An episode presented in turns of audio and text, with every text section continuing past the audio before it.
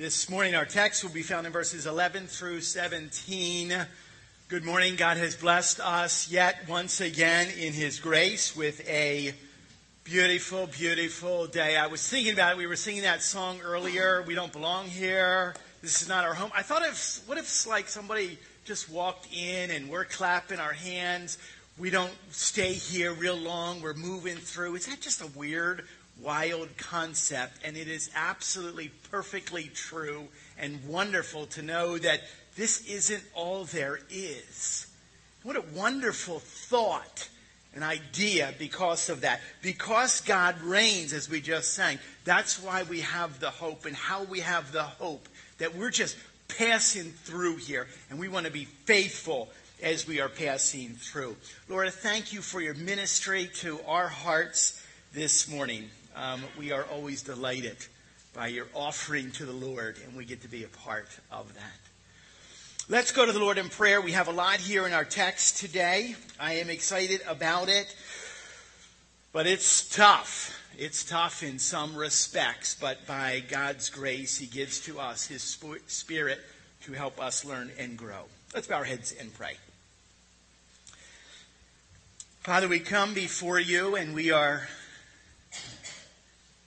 we are humbled and we are in awe of you, of the fact that you reign over everything. For the beauty of the sunrise this morning and the new life that is coming on trees and flowers that are bursting out of the grounds.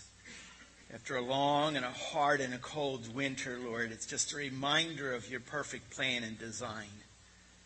And Lord, the, the delight the delight that, that is in you by allowing us to enjoy the beauty of your creation and your handiwork, the design, the evidence of who you are everywhere. Father, we gather this morning in your house on a beautiful day to lift our voices. But also, as we lift our voices, we bow our heads and our hearts to your authority. We are so grateful. I am so grateful for your word. God, as we learn from it now, as we carefully un, unpack the truth, may your spirit work amongst us. May we understand the day and the time that we live in. May we understand the urgency of this very moment. May we, Lord, look to you first and foremost, but look to others around us to express the love and the care and the grace that you have shown to us. Lord, guard my lips from saying anything that would not bring glory and honor to the name of Jesus, and may you quicken our hearts to learn more of you today. We ask this in Christ's name. Amen and amen. Have you ever um, been out somewhere and you walk back to your car and you have that bright orange envelope underneath the windshield wiper right there. This has never happened to anyone here. I don't know why, but I get parking tickets all the time, to be honest. And I put the money in, it just, it goes, time goes really quick. I hate parking tickets. And yet, uh, as I visited, in all honesty, I visited a lot, almost every major city in the United States. I think I've got a parking ticket in almost every major city in the entire United States. I don't think there's a city that is any worse than New York City for parking. If you've ever been there before, I remember last summer we were there as a family. They actually took our car, they parked it for us, and they parked it three high. They stacked them. They had lifts. We were like number three of four. Uh, New York City has a horrible traffic parking problem, and they did a, a study. Listen to this: the New York City Department of Transportation was embarrassed after they concluded their study, they discovered that four of the top 10 parking violators in the department were those people that were responsible to ticket illegally parked vehicles. The computer actually revealed, get this, that, that the four staff members owed between $5,000 and $8,000 each in back parking tickets what do we have here? We have a department that couldn't live up to its own principles, to its own standards. Do you realize that in many of the same ways, the exact same problem, and it's true of the church oftentimes. There's, there's a lot of talk that goes around churches. There's a lot of, uh, of language that is used, spiritual verbiage and Christian words, evangelical, orthodox lingo and language and jargon. We're constantly using terms like evangelism and discipleship and substitutionary atonement and propitiation and sanctification and justification and holiness and forgiveness, grace and patience and mercy. There's a lot of talk that goes on in churches that we are to live like this and do this and believe this and say this. No doubt they are important. They are necessary foundational terms. The subject I'm going to address this morning is a little bit of a different, different path. Rather than, than talking the talk this morning, I'm going to emphasize the importance for all of us to walk the walk. I know it's not entirely original to hear that phrase but please understand, first and foremost, the striving for us to live in such a way that is commanded clearly in Scripture to walk the walk, to live holy and righteous, first and foremost, has nothing to do with you or those around us. First and foremost, it has to do with the glory of God. In our pursuit of holiness, first and foremost, bigger than anything else, we do this not for ourselves, not even for those around us, but first and foremost for the glory of God. We saw this a couple weeks ago when Kenny preached from chapter 2 and verses 4 and 5. And I quote, As you come to him a living stone, rejected by men, built, rejected by men, but in the sight of God, chosen and precious, you yourselves, like living stones, are being built up as a spiritual house to be a holy priesthood, to offer spiritual sacrifices acceptable to God through Jesus Christ. What are those spiritual sacrifices we live? We are being built up to offer spiritual sacrifices. Paul refers to those in Romans chapter 12, what? As by the mercies of God, you present your, your bodies as a living sacrifice, holy, acceptable to God. So we are reminded as we kind of commence this message and look into this text, holy living is not for salvation. Holy living comes as a result of salvation. Holy living is not for you and I to appear righteous before God. Holy living is because He is righteous. Holy living offers to us as we will see in our text this morning, a beautiful, I don't like the term, it's a, it's a byproduct, it's a blessing. I think blessing is a better term. Holy living offers to us a blessing that God, in His grace, grants us as we live in a world that is completely hostile to the gospel of Jesus Christ. Here's our text 1 Peter chapter 2. We pick it up in verse 11. Read down through verse 17. Beloved, beloved, I urge you, as sojourners and exiles, to abstain from the passions of the flesh, which war against your soul. Keep your conduct among the Gentiles honorable, so that when they speak against you as evildoers, when they speak against you as evildoers, they may see your good deeds and glorify God on the day of visitation. Be subject for the Lord's sake to every human institution, whether it be to the emperor as supreme or to governors as sent by him to punish those who do evil and to praise those who do good. For this is the will of God, that by doing good you should put to silence the ignorance of foolish people. Live as people who are free, not using your freedom as a cover up for evil, but living as servants of God. Honor everyone.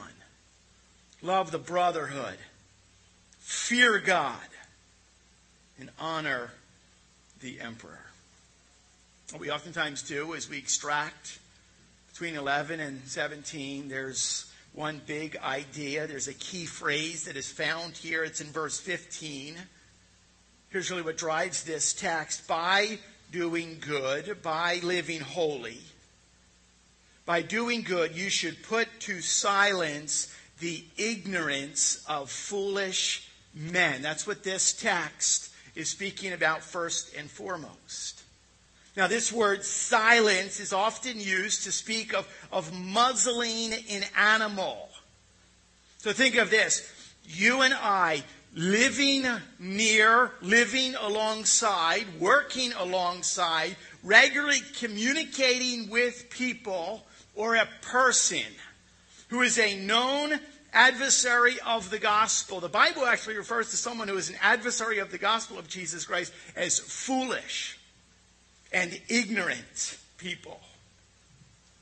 They're individuals who know the truth and they are willfully disobedient to the word and the will of God. That you, living holy, actually reduce them to silence. Think of it like this through your constant pursuit, your daily pursuit of holiness, it is as if you are literally taking accusations out of their mouth. They have nothing to say. Simply put, Peter is saying this the very best way, the best way to silence foolish people, attackers of the gospel, critics, skeptics, is not by what you say, it is by what you do. Peter is saying the best way to silence those who attack the gospel of Jesus Christ is not by what you say, it's by what you do. Now, wait a minute. Didn't we just learn last week? What did it say in Scripture? That we are to proclaim the proclaim the excellencies of him who called you out of darkness into the light. That means to speak. That means to say it. That means to, did we just talk about that? Yes, we did, but remember, we always look at what? The totality of Scripture. We compare Scripture with Scripture. The very next chapter. 1 Peter chapter 3 verse 15 it says what be prepared to make a defense or give an answer to anyone who asks a question for the hope that is in you. What does this mean? As we maneuver our way through this world, we are never to kick the door open and force feed people with the gospel of Jesus Christ. We never do that. We are to live in such a way that they ask and according to Scripture, they will ask. We are to live in such a way that they come to you. Yes, we are to go to them, but they will still come to you and they will ask you. It doesn't mean that we sit silent and, and never say or do anything. We are to continually strive to have relational intentionality to share Christ, but we also uh, are to show Christ. There's a lot in these few verses here. And so what I've decided to do today is, is divide the text into two parts. So we'll have Walk the Walk Part 1 today and Walk the Walk Part 2 next week. Today we're going to look specifically at just verses 11 and 12. First point I want to give you this morning, you can write this down remember it. You'll need to remember it. We are to walk the walk by knowing a very real war exists between the flesh and the soul. Okay, how do we do this thing? How do we walk the walk? How do we do what God has called us to do? First of all, understand this. Know this. You are going to war. A very real war exists between the flesh and the soul. Peter begins with this I urge you. Some translations read, I beg you, as sojourners and exiles, to abstain from the passions of the flesh which war against the soul. Remember when I started this series, I told you one of the things I love so much about Peter is that he, he has no one to impress other than the Lord himself. He's not really penning in order to like draw people to him. He just says it. He just, he's like many of you. He just, he has something here and he just says it. He, he's not afraid to, to speak the truth. He, he in, in my world, I would say, you know what? He's not afraid to call us a, a ball a ball or a strike or a strike. He's not intimidated in any way. It begins with this what? I urge you. I beg you. It's, it's almost as if he is leaning in with every single ounce of his energy. Beg you. I want you to hear this. I want you to know this. There is something sincere, important, urgent. There's something that's pressing. There's a warning here. I beg you. As sojourners and exiles, this is a common phrase that is used to describe Christians as a constant reminder what? We sang it, we clapped it. This is not our home. We're, we do not belong here. You're just moving through. Don't get too comfortable here. This is not your heavenly home. I always think about the fact that as individuals who have been redeemed by the blood of the Lord Jesus Christ, an amazing privilege, there is also a cost. And the cost is what? You will live your entire life as a follower of the Lord Jesus Christ in a society that you don't fit in. You will live your whole life in a culture that you swim against. Remember years ago, I've referred to this before, I don't know if it was Sesame Street or the electric company, which one of these things does not belong here. And it was always like they cut the screen, the toothbrush, the toothpaste, the dental floss, and the sledgehammer. Which one of these things does not? And you're like, I don't know, Mom. I think I know, but I'm not sure. You're the sledgehammer. You don't fit. You don't belong here. You're just moving through.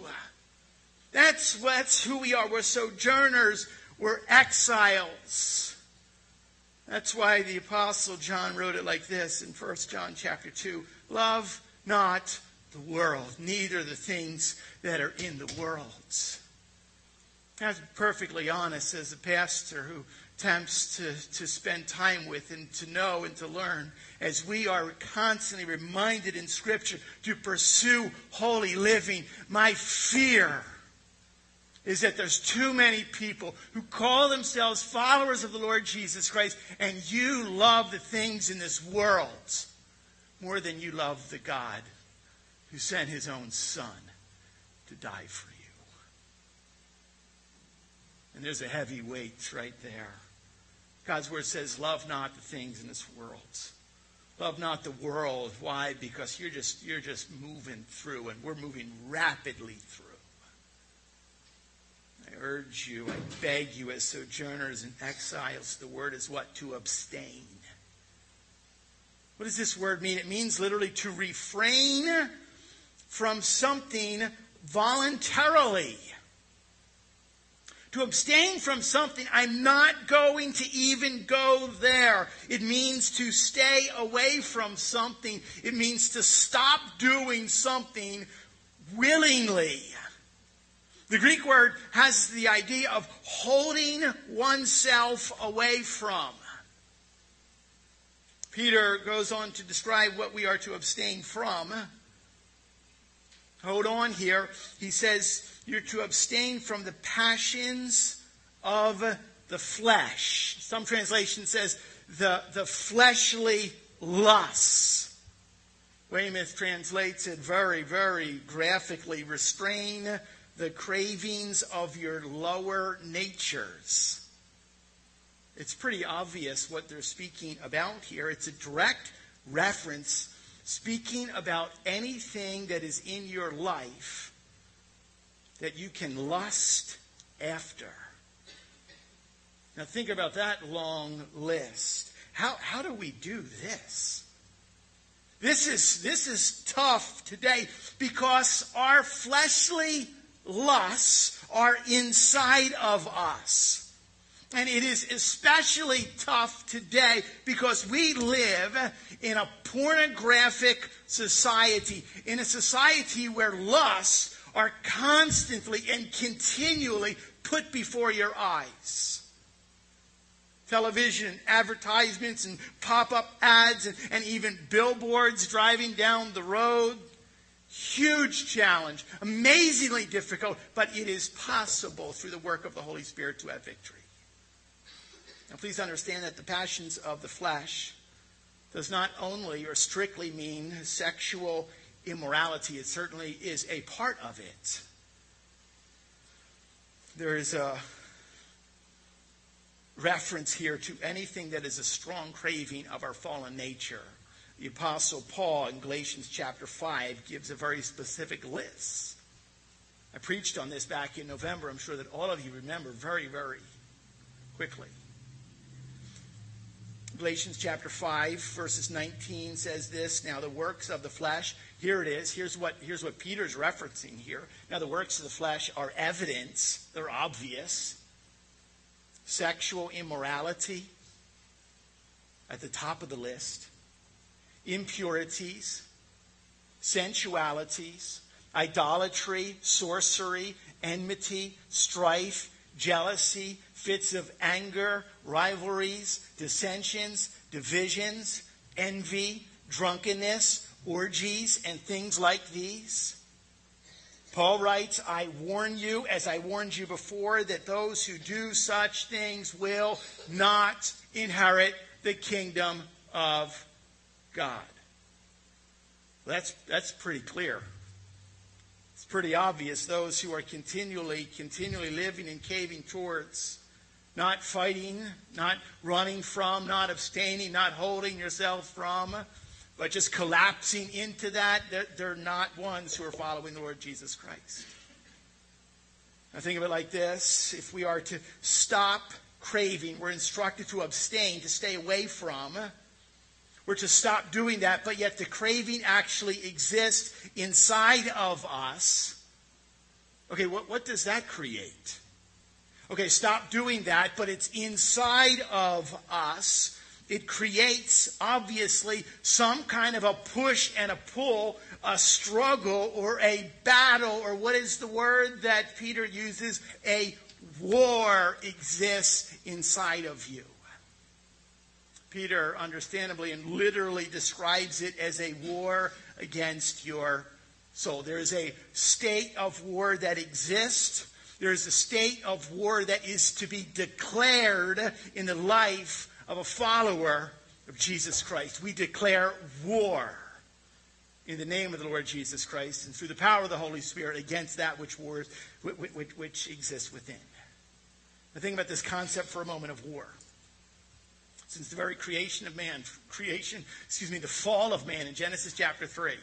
Cain kills Abel shortly thereafter. Since that very time, there has been conflict. There has been war that exists. War is what? War is dangerous. War is, was treacherous. War is insidious. It is bloody. It is ugly. But let me tell you this it is also necessary. Read our history books and understand the pain of war that our founding fathers went through as we shook off the tyranny of chains that were placed upon us years ago. Read about and understand the darkness of the Civil War. Read about, ask your own fathers or grandfathers, those who have fought in World War II or Korea or Vietnam or Iraq or Afghanistan. Read about the cost of war. Because we understand the cost of war, we always have to understand the freedom that, that often comes as a result of war. And like any war, it is hard. Our body, the flesh of our bodies, the desires of our flesh are in a raging battle against our soul. John Piper describes and defines soul as the invisible, invisible dimension of our life that we are by nature. It's that part of us that God has created that lives forever and ever. It's eternal. God is calling us to know that a war exists It's going to exist. And he's calling us in this state to have a disciplined approach to our lives. You don't go to war unless you've been trained. You don't go to war unless you know exactly what your job is. You don't go to war by yourself. We see, uh, you know, very clearly in Scripture. Okay, we're in this idea of war. It's raging. There's this conflict, this, this push and pull, pull every day. How do we do this? I love the truth of Scripture, and says very clear in Ephesians chapter five, by what walking in the Spirit. Walk in the Spirit and you will not fulfill the lusts of the flesh. It lists it very specifically, which is a daily, daily surrender. It is, it is a pleading for the Holy Spirit to fill you, knowing that you've confessed your sins, knowing that as a follower of the Lord Jesus Christ, He exists and abides inside, and He gives to us that which is necessary to fill us up and give us victory, so we will not fulfill the lust of the flesh. Okay, so how, how, how are we to be filled? How do we do that? If we were to look at Paul's message, moving from Ephesians 5 to Ephesians 6, it says what? Be strong in the Lord's. Which means you don't have the strength. You don't have the ability to win this thing in and of yourself. Be strong in the Lord and the power of His might. And I love this. Put on the whole armor of God that you'll be able to stand against the schemes or the wiles, the old King James says, of the devil. So just as you get up every morning and you get dressed, you would dare, you, you, you would never dare to, to run outside without getting dressed physically, and yet we run outside without getting dressed spiritually all the time. We become accustomed to praying. You put on the helmet of salvation. It begins here, our minds breastplate of righteousness. God, I'm dressing myself. My loins girt about with truth, my feet shod with the message of the gospel. You take the shield of faith. It's going to be an element of what the unknown you're going to, you're going to face every day. And I love this. And above all, you take the sword of the Spirit, to which we do battle with. so we understand how do we walk the walk? First of all, by knowing there's a very war, real war that exists. Secondly, we walk the walk by trusting the work of Christ to give us victory in this war. That's how we're going to move forward. Not what you can do, not who you are. Walk the walk by trusting the work of Christ to give us victory in this war. Unfortunately, today we live in a very lackadaisical age where it seems to be anything goes. Many people, many Christians have a hard time understanding. Yes, we go to church. Yeah, we read the Bible on occasion, and I did pray before I ate. What's the big deal? The, the, the, big, the big deal is, is you are obedient to this word or you're not. That's the big deal. There's not a lot of ways to parse that. The big deal is what? You know that a war has already been won by the Lord Jesus Christ. You know that He cried out on the cross, It is finished. You know that. Or you don't. That's the big deal. One or the other. The big deal very clearly is what? You trust in the complete work of the Lord Jesus Christ, who defeated the enemy, who took our punishment, who bore what? The wrath that we deserved, who died on the cross and rose again. The big deal is what? You believe that or you don't. The big deal is you identify with the Lord Jesus Christ or you don't. The big deal is you know you can give thanks to God who gives us the victory through the Lord Jesus Christ, or you don't. It's one or the other. This is not complicated. I've been reading my quiet time, the book of Deuteronomy, and, and, and, and such excellent practical wisdom. Basically, Deuteronomy is a long message, a long message that Moses preached right at the end, okay, of his time in the wilderness before they cross, before Joshua takes them into the promised land. And he challenges the listeners I can't read to you all. Let me read to you a couple portions from verse 1 and verse 2 and verse 6. Moses is standing before these people who have been with him. Two million people wander in the desert 40 plus years. Listen, he says, listen to the statutes and the rules that I'm teaching you and do them. He says later, he says, keep them. And he repeats it, and do them, for that will be your wisdom and your understanding in the sight of the peoples.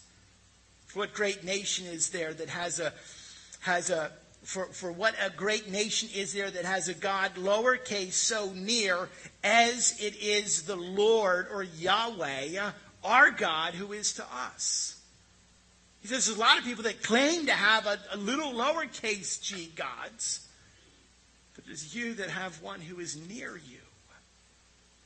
That, that, that one who is near us is Jesus Christ. The beauty and the brilliance of Scripture is that Moses is saying exact same thing that Peter is saying. He says, What? What? By doing that which you've been instructed by holding on to, by keeping, that will be your wisdom and understanding in the sight of the peoples. Peter is saying what? Keep your conduct among the Gentiles honorable. Gentiles is a reference to those who are unbelievers in this context. So that when they speak, and they will speak evil against you, they may see your good deeds and glorify God on the day of the visitation. Day of visitation, whenever you see that term as a day, it's associated with redemption. And so what's being spoken about here, what is interesting here, is that this day is most likely a day that is referencing the day that those who once spoke against the Lord are actually going to what? Follow him as lords. And one of the key testimonies that exists here is your faithfulness. Look at what happens in this text. God is glorified, skeptics are silenced, and the gospel goes out and people come to Christ. The gospel goes out and people actually come to Christ through your faith and through the pursuit of holy living in your own life. Holy living is not for salvation, but it's a result of salvation. Holy living is not for you to appear righteous, but what? It's because God is righteous, and we hold on to that. You should be getting the theme here. All the way from verse 1, chapter 1 of 1 Peter. You're called out. You've been selected and set apart. You're striving towards holiness. You're recipients of God's glory. And there's more to professing a relationship. It's possessing a relationship. That simply means if you call out as one who desires to be obedient to Him, it's not just about what you say, it's not just about talking the talk.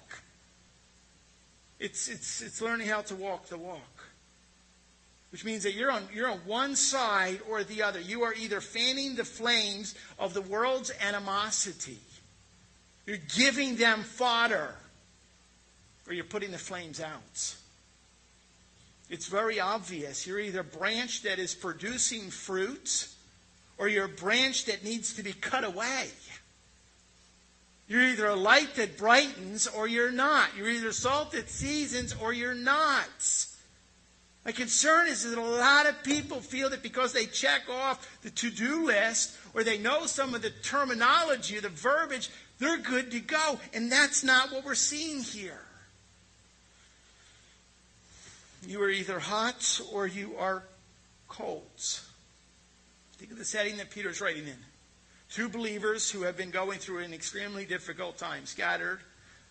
As a result, what stress fractures begin to appear.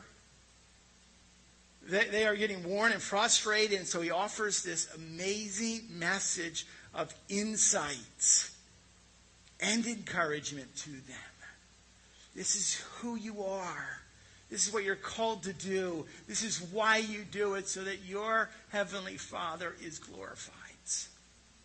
And we understand as we learn to do this that we know that there is a insidious war that exists. But that, that war has been fought and won ultimately in the Lord Jesus Christ. And you, you walk in the power of the Spirit that has been given to you to have victory. So that later on today, so that tomorrow morning when it pops up in front of your eyes, you are reminded what? I am to abstain. God, I need your help. I'm going to put on what? The armor of God's. I'm going to walk in the Spirit. I'm going to understand that we're moving through here. And as we are moving rapidly through here, God, my eyes are on you. And I want to glorify you. I'm trusting you to give me the strength to live a life that Jesus Christ is glorified in. Let's pray. Father, we thank you so much for the truth of Scripture. And although at times it is so challenging and there are portions portions of us that get chiseled off, God, I would ask that we would understand what exists. Satan lies constantly. You're doing okay. You can watch this. You can partake with this, participate in this. Father, as ones who desire to please you in all things, may we, may we understand the importance. May we understand the responsibility we have to be, to be torchbearers of the truth and to live holy lives for you. God, give us the strength in your spirit. Help us, Lord, to trust the work of the Lord Jesus Christ, who ultimately gives the only victory possible. And we praise you for that. Bless this church. May you be glorified in it. Bless, bless individuals that are struggling in areas that they are in war at right now. God, give them victory, not in and of themselves, but in and of you. We ask this in Christ's name. Amen.